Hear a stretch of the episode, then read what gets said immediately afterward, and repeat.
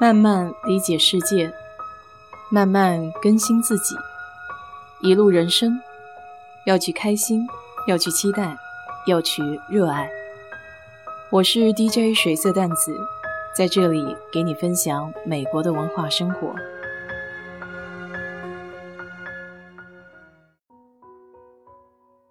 这两天熟悉了家里的环境后，小猫开始兴奋起来。随之而来的就是在我的身上开始时不时出现刮伤，有时候是他不小心从我腿上往下滑的时候，因为害怕，他伸出爪子想要抓住我的腿稳定住；有的时候就是在玩耍，可是它的爪子长了，无意间也会刮伤我。它还喜欢咬人，我已经尽量不用手去逗它了，但可能是比较小吧，还需要关注。总还是会摇摇我的胳膊，摇摇我的手掌。每当这种时候，我就会大喝一声，想要制止这个行为。这时候就看他会仰起头，两只小眼睛睁得圆溜溜的，一脸无辜地望着我，好像很无措地在说：“我也没干什么呀。”看着这个小小的个头，只能算了呗。听友里要是有养猫的朋友，还给介绍点好法子。这么小的猫还是第一次养，没有什么经验，还请多多指教哦。十一月头有点想要出去玩，一九年的时候去坐了一次游轮，除了当时觉得床有一点湿湿的，其他的体验还都蛮不错的。尤其是在船上的时候，什么也不用想。到处瞎晃悠，吹吹海风，看看夕阳，还是很惬意的。一九年是在一个应用叫 Cruise.com 上看到了 Roy Caribbean 家的路线，皇家加勒比海游轮的五天行程，从休斯顿 Galveston 出发，途经墨西哥的 Progreso 和 Cozumel，反正是第一次在美国游轮出行，去哪里都会觉得新鲜。所以就选了这个不长不短的路线。休斯顿港口出行的邮轮公司，主要就是皇家加勒比海和嘉年华的船。一九年我坐的叫皇家加勒比海的 Enchantment of the Seas，海洋赞礼号。我还没有坐过嘉年华的船，所以也不好对比。看知乎上有个帖子说的很好玩，说嘉年华的客户。都被戏称为 “well-fed, newly-wed, nearly dead”，换成中文的意思就是一群吃货、新婚夫妇，还有夕阳红。当然了，不管是哪家的游轮公司，老年人一定是占了半壁江山的，因为有钱又有闲，所以游轮公司本着对主体客户群的照顾，自然音乐不能太快节奏。活动也不能太激烈，所以对年轻人来说，这就有一些单调和乏味。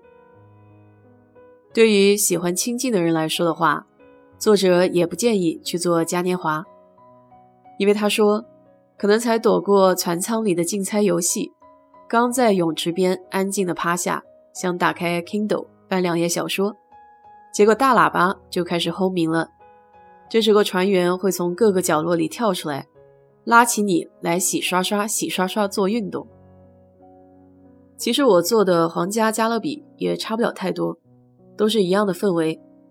可能加勒比游轮在这创意娱乐设施方面要好一点。比如我坐的海洋赞礼号，那个甲板上的游泳区域就有一个旋转滑梯，几乎占了整个甲板的一大块。加勒比海的船上还有一块卖东西的区域。泳装什么的是不在话下了，但还有卖包包、围巾、服饰的，这我就比较纳闷了，谁会专门坐船来买这些呢？以前在美国没有坐过游轮，我一直以为需要签证才能去墨西哥，原来坐游轮出境并不需要签证，但是你得有有效的回美证件。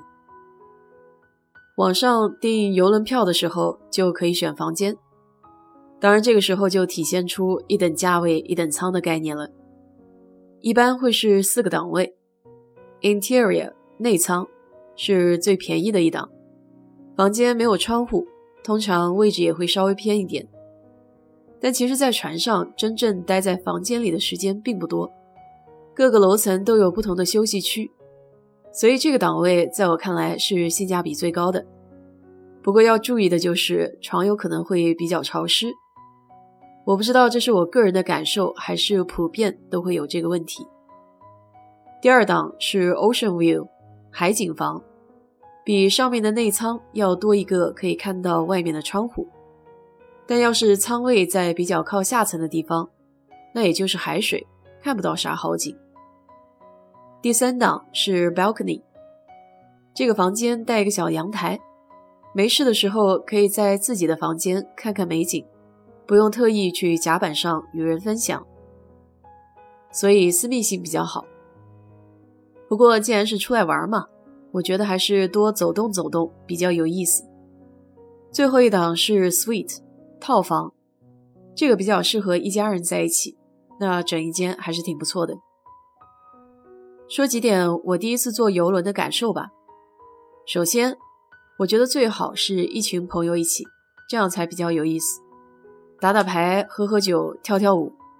船上虽然有不少娱乐项目，但人少的时候依然会觉得很无聊。可能是对我胃口的项目比较少。当时最喜欢的还是晚上大家在甲板上跳舞，也不用担心安全不安全的问题。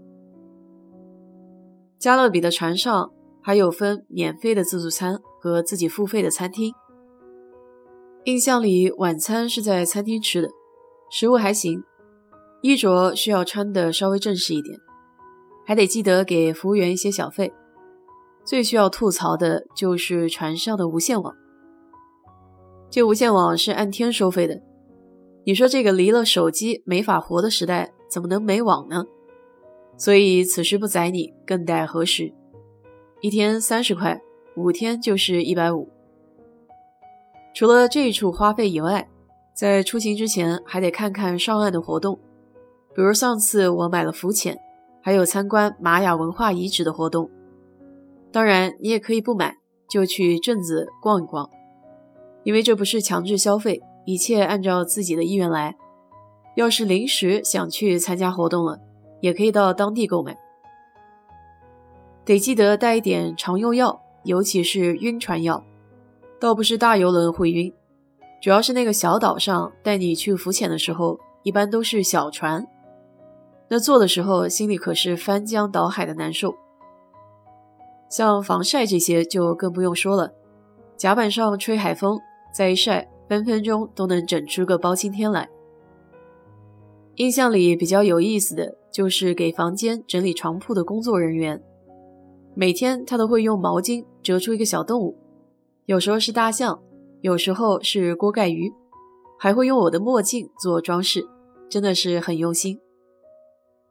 总体感受就是游轮比较适合我这种懒人，但需要朋友多一些，热闹一点。你要是还没试过的话，建议去玩玩，不用做计划，可以来一场说走就走的旅行。好了，今天就给你聊到这里。如果你对这期节目感兴趣的话，欢迎在我的评论区留言，谢谢。